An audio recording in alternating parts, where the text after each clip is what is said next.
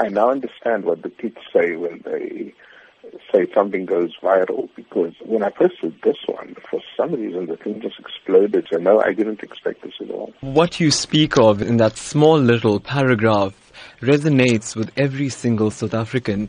Help me understand what went through your mind when you watched that funeral service, seeing the entire nation come together like that. It suddenly struck me, you know, that we take for granted the wonderful, wonderful ways in which, in moments of crisis, we come together as South Africans in such a beautiful way.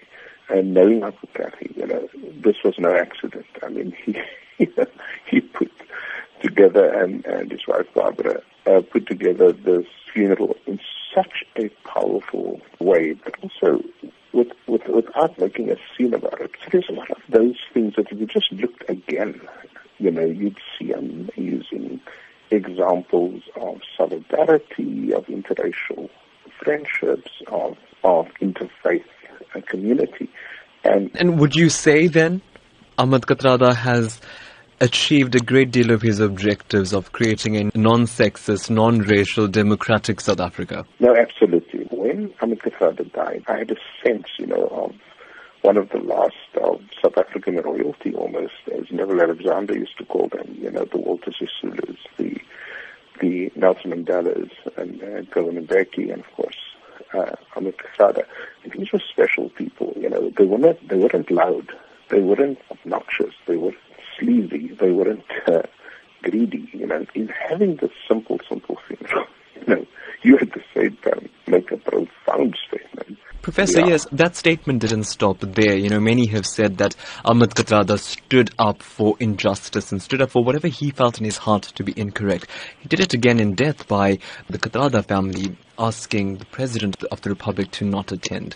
Your thoughts on the way Ahmed Kathrada stuck to his guns even at the end? If you listen to the letter that was written, uh, read out at the funeral by uh, former President uh, Motlanthe, was a plea. It wasn't sort of, you must step down or else, you know.